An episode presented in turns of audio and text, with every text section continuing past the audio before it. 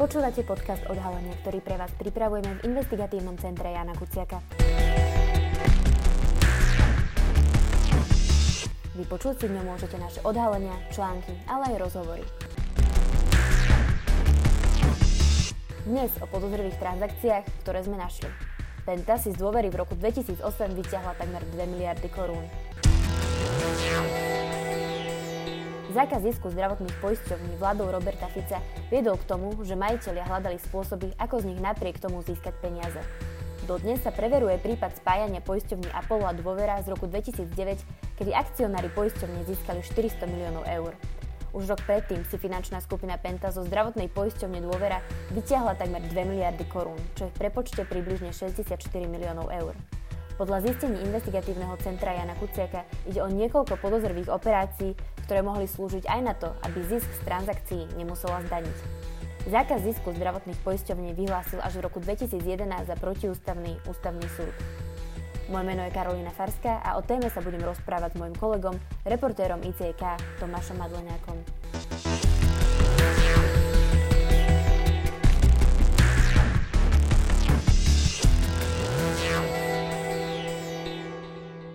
Ahoj Tomáš, od roku 2008 na Slovensku začal platiť zákon o zákaze zisku zdravotných poisťovní. Povedzme si teda najprv, že z akého politického prostredia tento zákon pochádza, či ide o bežnú prax v krajinách Európskej únie.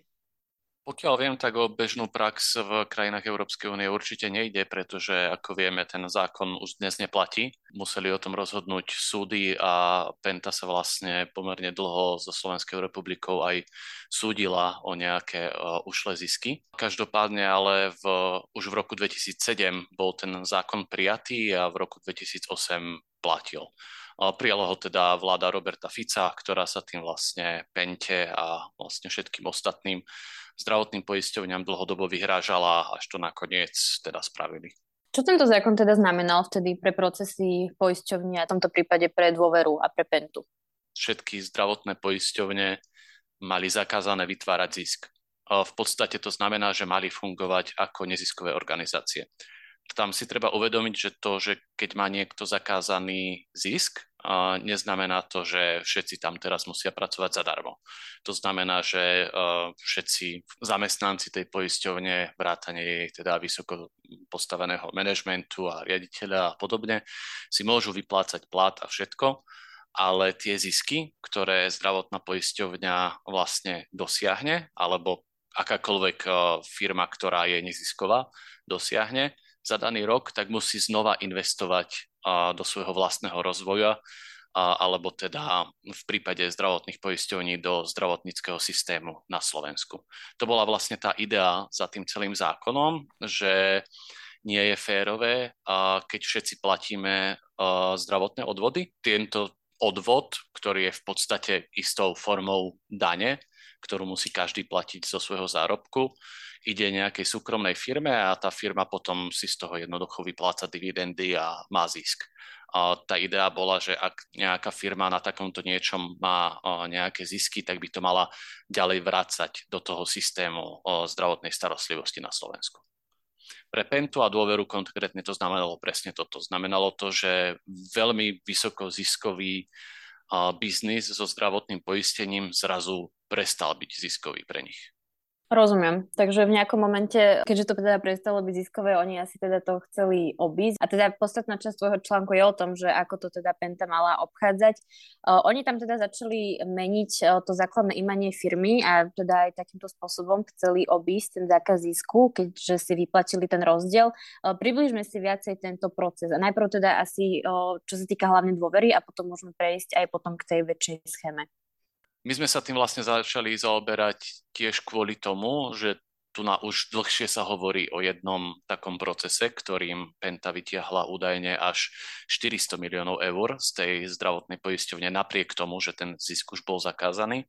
A to sa stalo v roku 2009, keď tie, tie poisťovne spojili uh, dôveru a Apollo a nejakou zložitou schémou, kedy preceňovali kmeň, poistný kmeň tých e, poisťovní, tak sa im stade podarilo vytiahnuť 400 miliónov. No a slovenská policia to začala, napriek tomu, že už je to vlastne, myslím, 13 rokov stará kauza, tak to tento rok začala opäť prešetrovať spolu s Úradom pre dohľad nad zdravotnou starostlivosťou. A toto nás doviedlo k tomu, že sme sa na to začali pozerať a keď sme sa na to pozerali, tak sme si zrazu všimli, že niečo podobné, ale nie úplne rovnaké sa mohlo stať už rok alebo dva roky predtým. Totižto už v roku 2007, keď Ficová vláda iba začala rokovať, keď poslala do medzirezortného pripomienkového konania a návrh o tom, že by bol zakázaný zisk zdravotným poisťovňam, tak Penta, ktorá a môžeme sa domnievať, že tušila, že to prejde, tak spravila to, že zvýšila základné imanie zdravotnej poisťovne dôvera.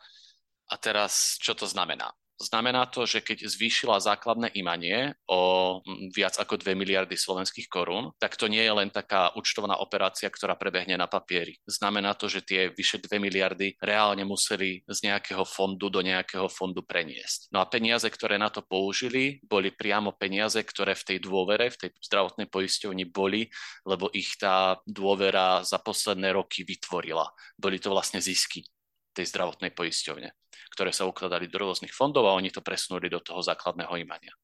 No a potom, čo spravili o rok neskôr, v roku 2008, vtedy už platil zákaz zisku, tak znova toto základné imanie znížili o 1,9 miliardy. A to jednoducho znamenalo, že tých 1,9 miliardy vyplatili akcionárom dôvery a jediným akcionárom dôvery je prakticky Penta. Takže Penta takýmto spôsobom cez to, že najprv zvýšila základné imanie a potom ho znova znížila, z tej zdravotnej poisťovne vytiahla 1,9 miliardy alebo mohla vytiahnuť až 1,9 miliardy slovenských korún, napriek tomu, že tie peniaze tam podľa vtedy platnej legislatívy mali zostať a mali sa investovať ďalej do rozvoja či už poisťovne alebo zdravotnej starostlivosti na Slovensku.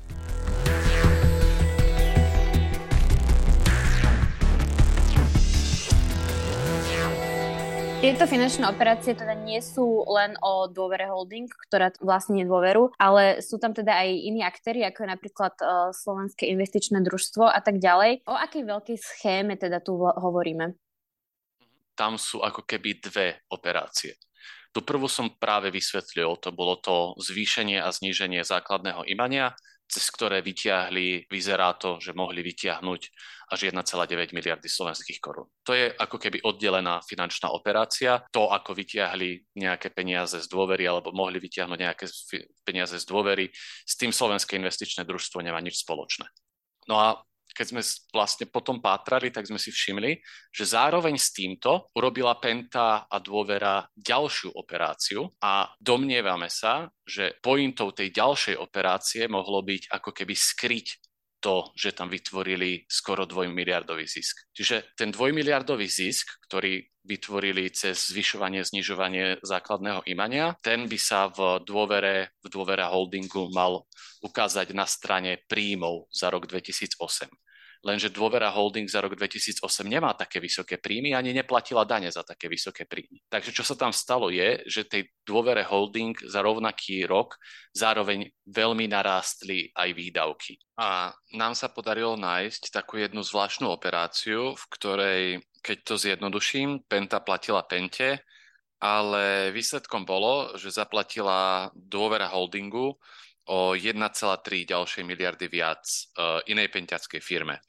a tým pádom dôvera, holding, e, dôvera holdingu narastli aj výdavky za rok 2008 a to, že si vytiahli skoro 2 miliardy slovenských korún, zostalo skryté. Ak by som to mal vysvetliť podrobnejšie, čo sa stalo, tak je tam taká zvláštna firma, Uh, no, zvláštne. Okrem pamätníkov si už na ňu asi nikto nespomenie. Volala sa Slovenské investičné družstvo, alebo sa predtým volala aj Slovenský investičný holding. Ešte predtým sa volala napríklad VSŽ, akciová spoločnosť Košice. Čiže ide o firmu, ktorá vznikla ako akciovka východoslovenských železiarní, predtým než to kúpil US Steel. Vznikla po kuponovej privatizácii a mala veľmi veľa akcionárov No a v nejakom momente, niekedy v roku 2002 alebo 2003, tam vstúpila Penta, skoro celé to skúpila a vlastne to bola firma pod správou Penty. Penta potom tieto východoslovenské železiarne zmenila na Slovenský investičný holding, neskôr Slovenské investičné družstvo. No a podstatné je, že v tejto firme bolo, teda táto firma vlastnila cca 30% akcií zdravotnej poisťovne Dôvera. V tom roku 2007-2008 sa stalo to, že tých 30% Slovenské investičné družstvo predalo dôvera holdingu.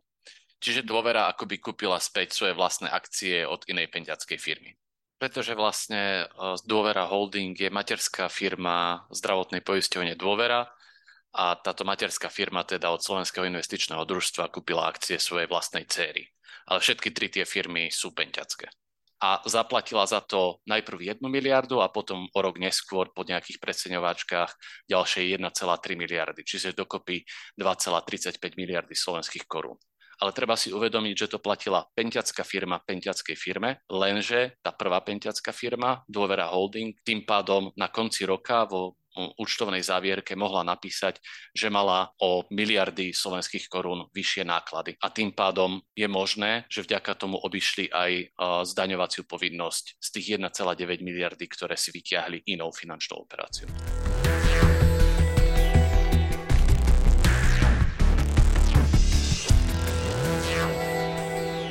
Penta sa v tomto procese v nejakom momente zbavila svojich malých akcionárov. Ty teda píšeš aj o nejakom šikanoznom správaní. Ako to prebiehalo? Áno, to práve súvisí s tou VSŽ, alebo teda už neskôr Slovenským investičným, investičným družstvom. Ako som spomínal, tá firma vlastne vznikla počas kuponovej privatizácie. A tam tým pádom bolo veľké, naozaj veľké množstvo malých akcionárov alebo neskôr malých podielníkov družstva, ktorí proste mali v tom nejaký malý podiel. A Penta, keď s tým chcela robiť nejaké operácie, tak samozrejme jej nevyhovovalo, že jej tam pozerajú jednak nejakí malí akcionári na prsty a jednak sa s nimi pravdepodobne nechcela deliť o zisky toho slovenského investičného družstva. Takže myslím, že je fér povedať, že naozaj sa veľmi aktívne a ba priam agresívne Penta snažila tých malých akcionárov odtiaľ vypudiť. A, a to takým spôsobom, že sa najprv snažila im ponúkať nejakú sumu za tie akcie, ktoré vlastnili. A postupne tú sumu zvyšovala, aby ako keby čoraz viacej ľudí nalákala, aby to jednoducho predali pretože mnoho z tých ľudí možno ani poriadne nevedelo, čo to majú, alebo aj zabudli, že to majú a podobne. Ale keď to proste nešlo dostatočne rýchlo a stále tam boli nejakí malí akcionári, tak Penta podnikla aj niektoré pomerne agresívne kroky. Napríklad takým podľa tých pamätníkov, s ktorými sme sa rozprávali, pretože samozrejme ja si už na to tiež absolútne nemôžem pamätať, ale tí ľudia, ktorí si na to pamätajú, tak tí o tom hovoria tak, že takým najagresívnejším krokom bolo vlastne tá samotná zmena na družstvo. Čiže úplne iný druh firmy. A dovtedy to bola akciová spoločnosť, že akciová spoločnosť e, Košice, potom nejaký holding a potom sa jednoducho Penta ako absolútny majoritný vlastník, lebo už tam vlastnila minimálne 90% akcií, rozhodla, že to teda zmení na družstvo.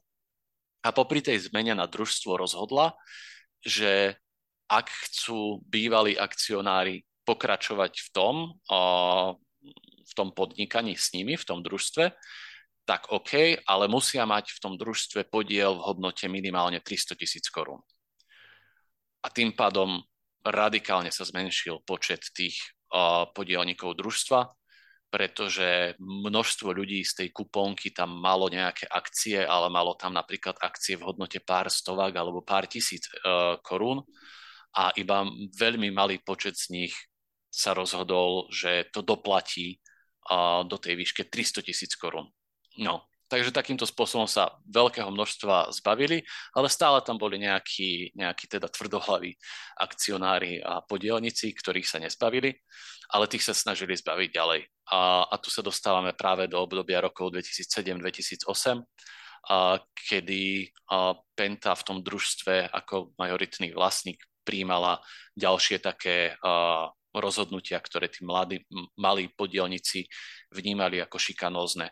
Napríklad rozhodli, že každý, kto sa nebude pravidelne zúčastňovať na spoločných zasadnutiach, schôdzach toho družstva a nezúčastní sa napríklad 2-3 krát po sebe, tak bude automaticky vylúčený a vyplatia ho podľa aktuálnej ceny jeho podielu v družstve. A potom údajne tie schôdze zvolávali príliš často a často pre nejaké úplne nezmyselné dôvody. Proste do bodu programu dali nejaké, nejaké hlúposti, ktoré nebolo vôbec treba pri, prejednávať na nejakej spoločnej schôzi všetkých podielnikov, ale oni to robili, stále to zvolávali a niektorí tí ľudia, ktorí proste bývali na strednom Slovensku, na východnom Slovensku, tak sa im neoplatilo chodiť mnohokrát do roka do Bratislavy iba kvôli tomu, aby ich nevylúčili, tak sa proste mnohí rozhodli, že to tej pente predajú za nejakú sumu, ktorú im ponúkli. Potom prišiel v roku 2008, teda presne sa bavíme o tom období, kedy všetky tie operácie zložité, ktoré som popisoval, prebiehali, tak vtedy Penta rozhodla, že ďalšie tieto schôdze sa navyše budú konať nie v Bratislave, ale na Cypre pretože väčšinu svojich vlastných akcií presunula na cyperskú firmu, cyperskú schránkovú firmu, ktorú, ktorú Penta vlastnila a tým pádom povedali, že schôdze budú na Cypre a zároveň sa schôdzi musíte zúčastňovať, inak vás vylúčime. Takže asi v tom momente drvivá väčšina, ak nie úplne všetci, mali podielnici z toho družstva jednoducho vycúvali predali svoje podiely Pente a Penta mohla ďalej robiť e, akékoľvek operácie chcela s touto bývalou žetkou. A hlavne nemusela sa potom s ňou nejakým spôsobom o, o jej zisky nejakým spôsobom deliť. Pretože treba si uvedomiť, že keď Penta cez bývalú VŽetku, Slovenské investičné družstvo, mm, predávala dôvere, teda dôvera holdingu akcie zdravotnej poisťovne dôvera, tak to znamená, že Slovenskému investičnému družstvu vznikli nejaké zisky. Pre Pentu to bolo možno iba presun vlastných peňazí medzi svojimi dvoma firmami, ale v tej druhej firme boli nejakí malí podielnici a ešte stále tam boli vtedy, keď sa toto stalo a teoreticky by im nejaký podiel z tých uh, miliard, čo tam presunuli, mali vyplatiť. Ale nič také sa nestalo, jednoducho sa ich takýmto spôsobom zbavili to, že tam boli do, podpisované nejaké dodatky ku zmluvám a že tá, tých 30% sa reálne pridalo za viac ako 2 miliardy, nie iba za 1 miliardu, tak to sa všetci tí malí podielníci dozvedeli až od nás. Na tých spoločných schôdzach im o tom nepovedali a mnohí aj nám povedali, že keby o tomto vedeli, tak určite by postupovali inak a aj keď by možno predsa len predali tie svoje podiely pente, tak ale chceli by za ne viac. Podarilo sa ti spojiť s niektorými z týchto akcionárov? A aká bola, ak áno, aká bola komunikácia s nimi? Áno, áno, mm, tak ako som vlastne v tej predošlej odpovedi naznačoval, s viacerými z nich sa mi podarilo spojiť a buď sa to rozprávať teda telefonicky alebo aj osobne, ale menovať nebudem nikoho z nich, pretože, pretože nikto z nich si to neprial a doslova povedali niektorí, že už sa s Haščákom naťahovali za prsty dosť dlho a nemienia to robiť znova. Niektorí z tých ľudí reagovali takým spôsobom, že je to už naozaj veľmi dávno, že už si na to nespomínajú a že už sa o tom ani nechcú rozprávať. A takúto odpoveď som dostal pomerne často, bohužiaľ. A, ale niektorí naozaj, naozaj boli ochotní sa o tom rozprávať, pretože ich samotných zaujímalo, ako to vlastne celé vtedy bolo tie informácie, ktoré sme im dali, že napríklad uh, tých 30% eh, dôvery, dôvere v skutočnosti predali za vyše 2 miliardy, nie iba za 1 miliardu, ako im Penta tvrdila, tak to boli pre nich úplné novinky a možno ich zaujímalo aj, či by ešte uh, mohli nejakým spôsobom sami sa domáhať nejakej kompenzácie, aj keď v konečnom dôsledku si nie som istý, či niekomu z nich sa do toho ešte bude chcieť ísť.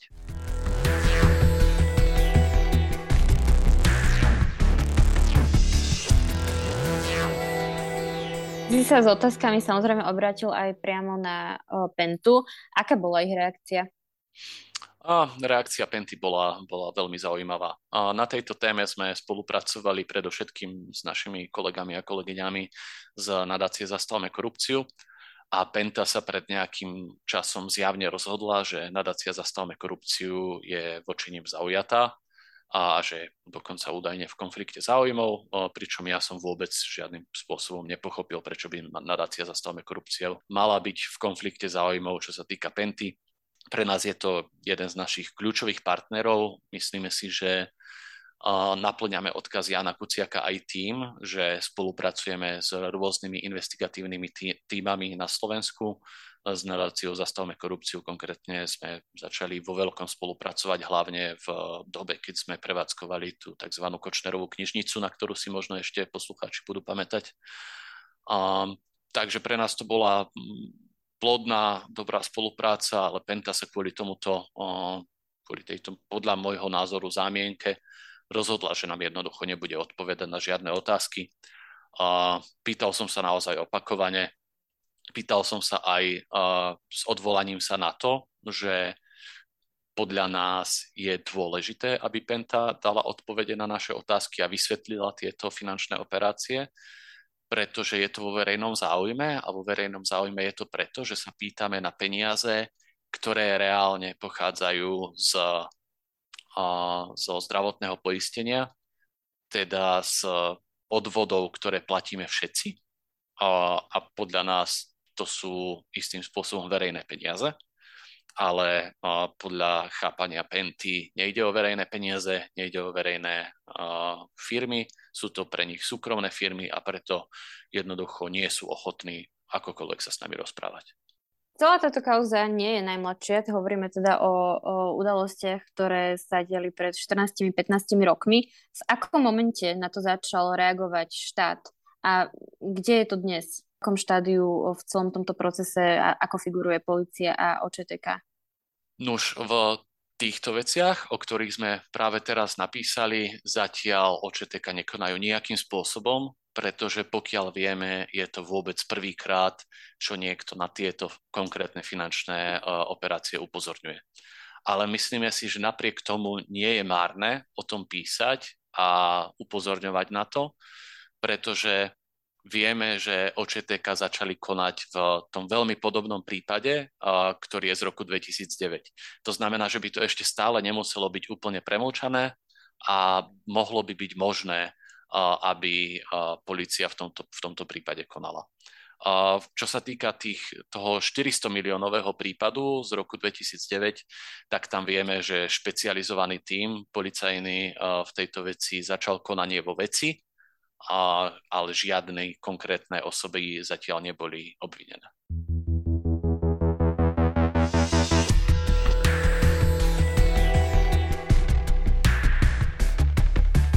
Ďakujeme, že ste si vypočuli podcast Odhalenie, ktorý pre vás pripravujeme v investigatívnom centre Jana Kuciaka. Naše články nájdete na webe www.icek.sk. Akékoľvek nápady, tipy, ale aj pripomienky nám môžete posielať na icek.icek.sk. Do počutia.